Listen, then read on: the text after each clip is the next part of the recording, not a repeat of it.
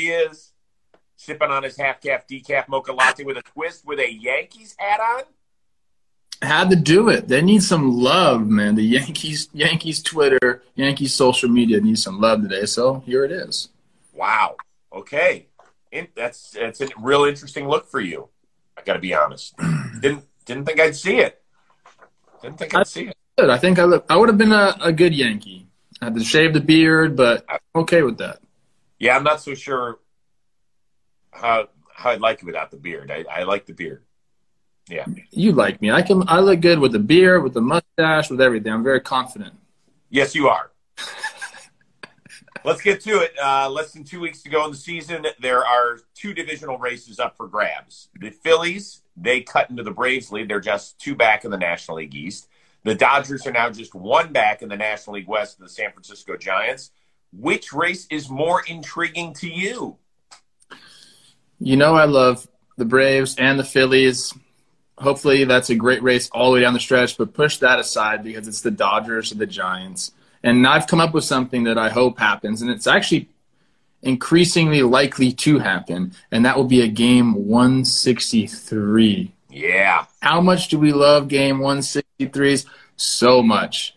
And I think it could happen. And if it did happen, Dodgers would have to go up to Oracle because I think San Fran won the season series by one Shit. game. Yep.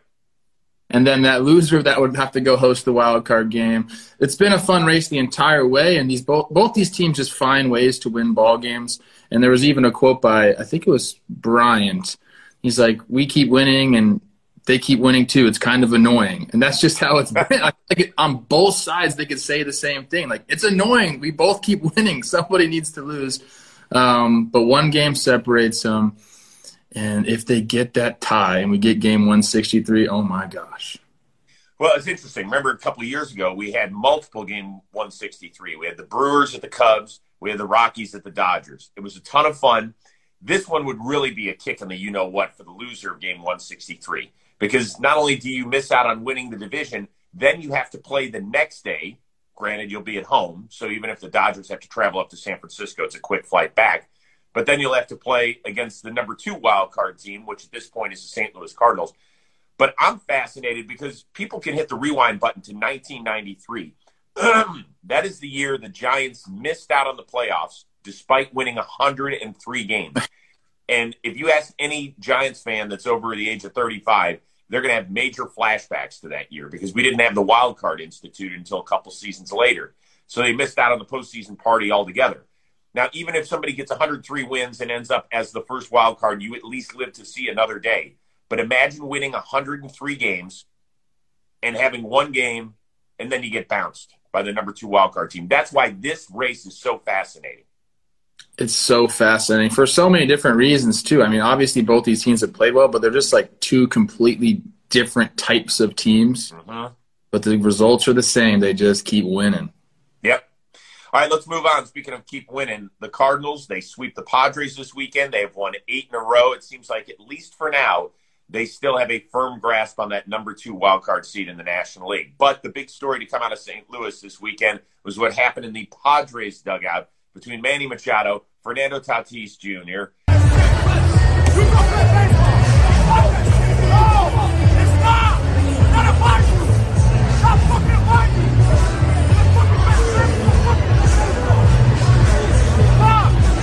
Big deal or not? It's. I don't think it's that big of a deal. The way San Diego is playing, much bigger deal than Machado kind of showing some tough love to Tatis and hand up. I had a horrible tweet about it. I spent, I think it was Saturday. I had a long Saturday coaching sports. I maybe had some wine. I saw the video and I reacted right away. I said, "Where are the where's the manager? Where are the coaches?" Well, it turns out Tingler was ejected right before that. And the guy that I thought was just a pitcher is Ryan Flaherty. He looks like a player still, even though he is a coach. He was in the middle there, but he was wearing cool shoes. He had the haircut. I was like, there's no right. Coach. So I messed up there. But, you know, when you think about it, you know, Tatis, uh, he's got so much pressure on him. And sometimes you can let that get to you and forget about you know what's in front of you and they need to win games and he needs to be a big part of it if they want to get that wild card that second wild card so i think machado was just trying to remind him of that and dickerson who is i think their bench coach mm-hmm. since the Oriole days. I played for him. He's he's an old school guy. Like he's going to get in your face if he wants to. And I think he did that first, and then Machado kind of stepped in and said, "I'll let me take it here." Uh, bad visual for everybody else, like just seeing it. But when you really break it down, it's not that big of a deal. I, you know, I bet you after the game, like there were some some words exchanged and whatever, but it's not going to linger. In my opinion, I've seen stuff like that happen before. It doesn't linger. In fact, sometimes it makes the team stronger. I don't care as a fan. Like it, it was great to see. Like somebody got a really good visual and audio right next to the dugout, and because everybody is is a member of the media with their cell phone these days, nothing's pr- private. But I have to remind myself, and as do all fans, that's your office, and it's okay for you guys to blow up at each other. It's a long season. The Padres are playing shitty. That stuff happens, and Tatis probably was out of line. You know, somebody needed to shake him back into shape. I'm perfectly fine with that. To me, it gets to is there a bigger issue in San Diego? And there's a major story out this weekend in the Athletic where they're talking about how there are there are problems. There's fractured leadership, whether it's coming from Jayce Tingler or elsewhere, lack of leadership from the players. There's going to be a lot of finger pointing. And if the Padres, who were built to make a deep October run by all the trades they've made over the last year and a half, miss out on the playoffs entirely, this team is going to undergo a major, major change, not just in manager or coaches, but players, in my opinion, as well. You know, I almost don't agree with the fact that there's no player leadership there. There's some veteran dudes there. You know? I'm not saying there's not player leadership. Well, I read que- the article. The, the article questioned how the leadership is working in that dugout. But I don't question, you know, listen, Manny Machado does not do everything right. We know that. There's been times where he's still at age 30 years old or whatever he is. We look at him and we're like, why didn't you run that out? Like, that's a big play. Why'd you do that? But he has grown up significantly from where he was in Baltimore. Would you agree with that? Oh yeah, yeah. I mean, like you said, like there are some instances where he's done some things that people just hang on to. Like people can grow, they can change, which I think Manny has done. Mm-hmm. And I don't think there's a lack of player leadership necessarily there. I think number one, the biggest issue here, Chris, is they're just losing. Like losing brings up all the nasty little things, and they turn right. big things. Like if you're winning, no one's going to say anything about the lack of leadership. As far as the coaching staff, I know Dickerson's. I, I I know him as a coach, and I promise you, he's out there working and he's leading. I know that. Tingler, I don't know Tingler that well. I got to know him with the Rangers organization a little bit. Um, you know, he had the questions with uh, Tatis about swinging 3 0. That was a strange decision for him. That was last year. Yeah, it was terrible. I can't really speak to the, the leadership. We're not, I mean, neither of us can because we're not in the clubhouse. Um, I think it's all just based on the fact that they're not winning games. Right okay. You've been around a lot of teams. When you are built to make a sustained run in October and you don't, is everybody going to be like, ah, it's okay. We'll just figure it out with the same group next year? Never. That's never happened. No, you're right. You're right. But there, I mean, I think a lot of it, like I said, is performance based. So, like, they need to go address right. issues. Yeah. So, but aren't you shocked that it's being performance based, based on the way this team is? I know that they've had some issues with their pitching, and you know, we thought maybe Lamet would be a bigger contributor, and we are like, oh my god, that guy joining everybody else in the rotation. It hasn't worked. They're throwing out Vince Velasquez and Jake Arrieta in a must-win series. That that's the biggest problem for me. I love those guys. I'll say that forever. But that's the biggest problem for me is right now they just don't have the horses. Okay. All right, let's move on. Speaking of not getting it done this weekend, Yankees lost two or three to my Indians. anyway, try way to make them pay. And Sunday, Gerrit Cole, who had, could have helped them win the series after they got mushed on Saturday, got clobbered for seven earned runs, tied for his worst outing of the season in terms of earned runs allowed. He got pulled in the sixth, got booed while walking off the mound. Is that short sighted by Yankees fans or understandable? No, it's not understandable. We don't boo Gerrit Cole. There's a lot of things you can boo in Yankee land. Gerrit Cole is not one of the things you can boo. Gerrit Cole has essentially put you in a position where you can still make the playoffs. If they didn't have Gerrit Cole, all those losing streaks would just snowball, snowball. He's your stopper. You don't need to be booing Gerrit Cole. Okay. Here's here's the things that you can boo. This is all from what I hear. on Yankees Twitter. Um, you don't play your best players every single game. It doesn't like look like you doesn't look like the team knows they're in a playoff race. Uh, they need better defense. They need to start playing guys like Squid again. They need to start running the bases a little bit more. There's so many things you could talk about. Gerrit Cole having one bad start is not one of the things that you need to boo. It's that was so out of line. I even think on the broadcast, I watched the replay of it. They were like, they're booing Gerrit Cole. What is like? What is? I think they even said, "Come on, people." That's coming from. Do you think? I don't want to get you in trouble with Yankee Twitter, but I'm going to ask the question do you think most other fan bases would have reacted the same way had their team been playing this shitty and your ace, the best pitcher on your staff, the highest paid player on your team, would have gotten booed by other fan bases? I just don't think maybe they weren't booing Cole. I think they were booing the situation. Boo. That's fine. If you want to boo the situation you're in, you want to boo, you know, the way the team's been playing, and you know all that. I get it, but I mean, that was just a bad time to boo because it was Cole walking off. And if anything, give that guy some snaps or something. He's kept you in the freaking race. Okay, he doesn't need to be booed. I I think there's a handful of teams where that happens, a handful of cities, and we know where they are. It's New York, it's Philly, and it's Boston. Yeah. And that's where it happens. And that's okay. That's what separates those fan bases.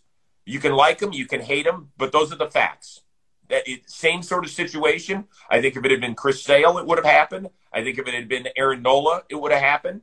Uh, I think if the Mets were in that situation and it had been Jacob DeGrom, mm. eh, probably not DeGrom. I think DeGrom gets booed. And I want to say, either. I've I've gained so much respect for Gerrit Cole this year, the way he's handled everything. Having to change, you know, with the the ball and you know the substance well, everything. Hold on, he did have that boo boo where he was not prepared for that question. That's fine. It was tough, and we and we gave we roasted him. We gave everything. Yeah. You know what happened? He's been shoving. He said, "I don't give a shit what anybody says. I'm going to go shove." Yep all the respect in the world goes to Gerrit Cole this year. Hey, he's been worth every dime, man. He, with the with the exception of the for the most part of the, the, the COVID issues, he has been healthy, and he has made every start, and he keeps you in ninety five percent of the games. That's what you pay him for. The rest of the shit ain't his fault. I'm sorry. You all want to boo because of the performance you've seen, Yankee fans? Go for it. They deserve it. They have not played well. There's there seems to be a lack of intensity They've dropped nine of 15 games against losing teams. And now, with all this being said, they still have another series against Boston and another series against Toronto within the next week. That's coming up. You have a chance to go win and get your way in October. And we said Cleveland's not a rollover team, man. They throw some good pitches. Yeah, they were. They were not, dude. They couldn't hit worth the shit. And then the last two days, they explode for 22 runs. If I were a Yankee fan, I'd be pissed off. I would.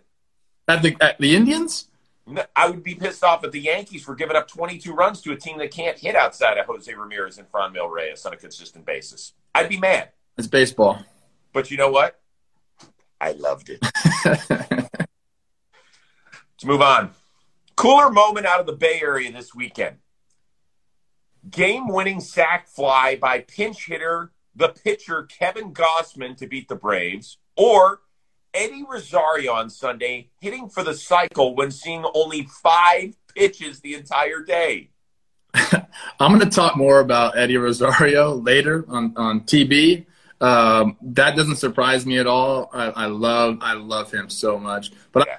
I, I, watched the, the Kevin Gausman at bat live, and you know it's one of those things like, oh come on, like the National League really we have to have a pitcher up there in this spot. Like what are we doing? But I'll tell you what, he had a great at bat. Great at bat. Went down. I think he was a ball and two strikes, and he kind of worked it. Even tried. It was bases loaded. So he, there was one pitch that was inside. He even threw the elbow. I was like, "That's mm, he did." You, and he worked it to where it got to three two.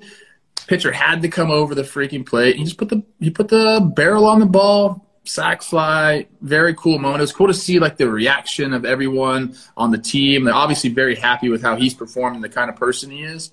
So you know, for one like little second, I was okay with the pitcher hitting. I think it was amazing. I think it was amazing. That was the more amazing moment in part because of the way the game unfolded. Right, d'Arnaud with the major homer to give the Braves the lead.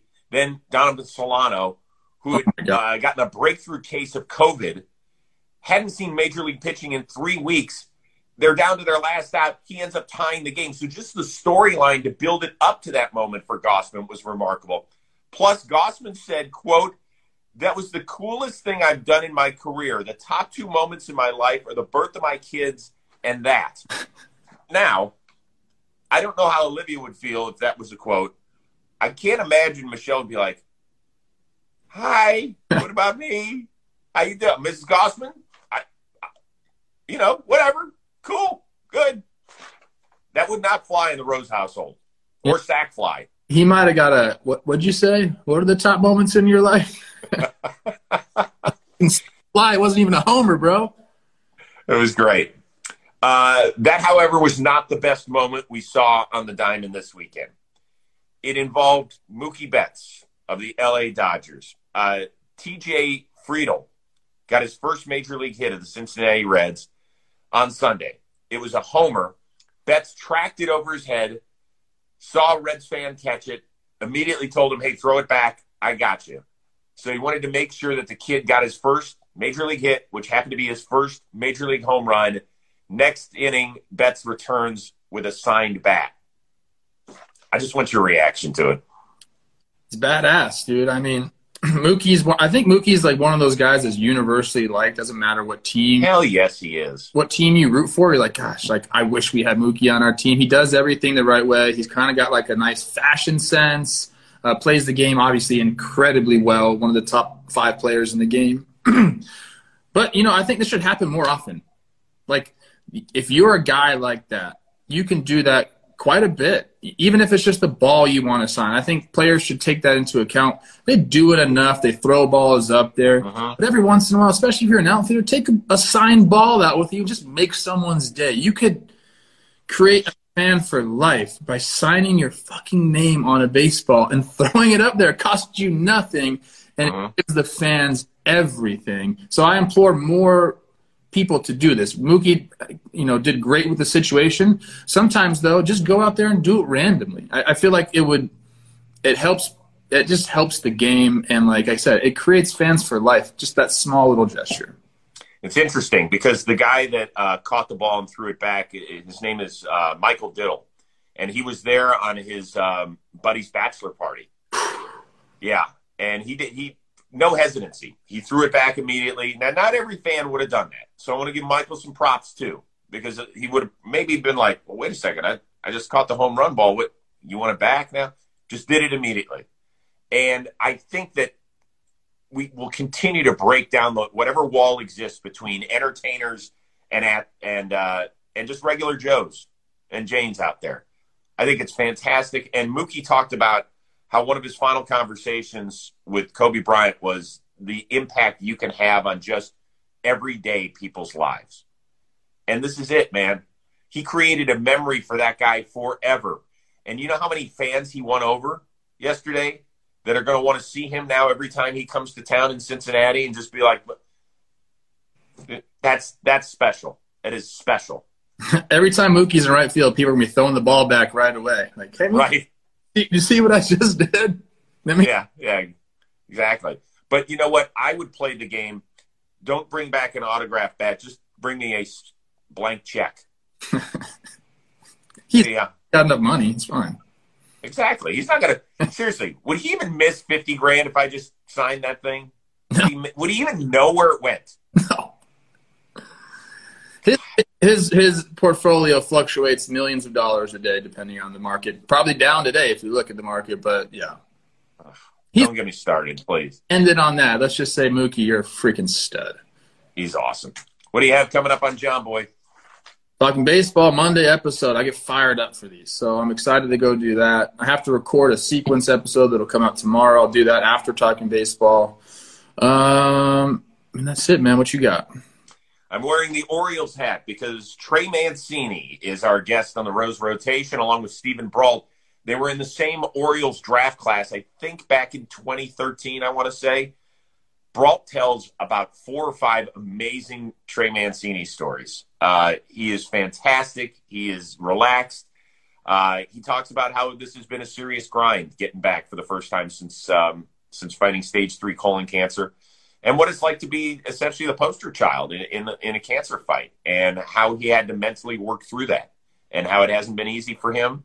And uh, there's days he has to remind himself that he's a lucky dude, and uh, he talks about how the fight is still it's ongoing every day. So I always had a lot of respect and always enjoyed uh, talking to Trey Mancini before.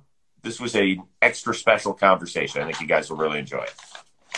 I, I saw some quote. It was like, um, "The only thing that's ever put me on the DL is cancer, and I want to keep it that way." Something he had like an oblique issue or something. That's pretty badass. Yeah, badass. yeah, yeah. He is. He is. He's a good dude, and he was a lot of fun. I think it was nice for him to get reunited with Brault, whom uh, he spent a couple of years with in the minors. So that was neat too. All right, dude. Uh, have a great day. Tell the boys I say hi on Talking Baseball. Look for that later today as well. And we will see you guys tomorrow. I might have to move it up. I got to tape Miguel Rojas. Let me know. I appreciate it, bro. You're good. You're a good human. Love you. Everybody have a great day out there. Peace.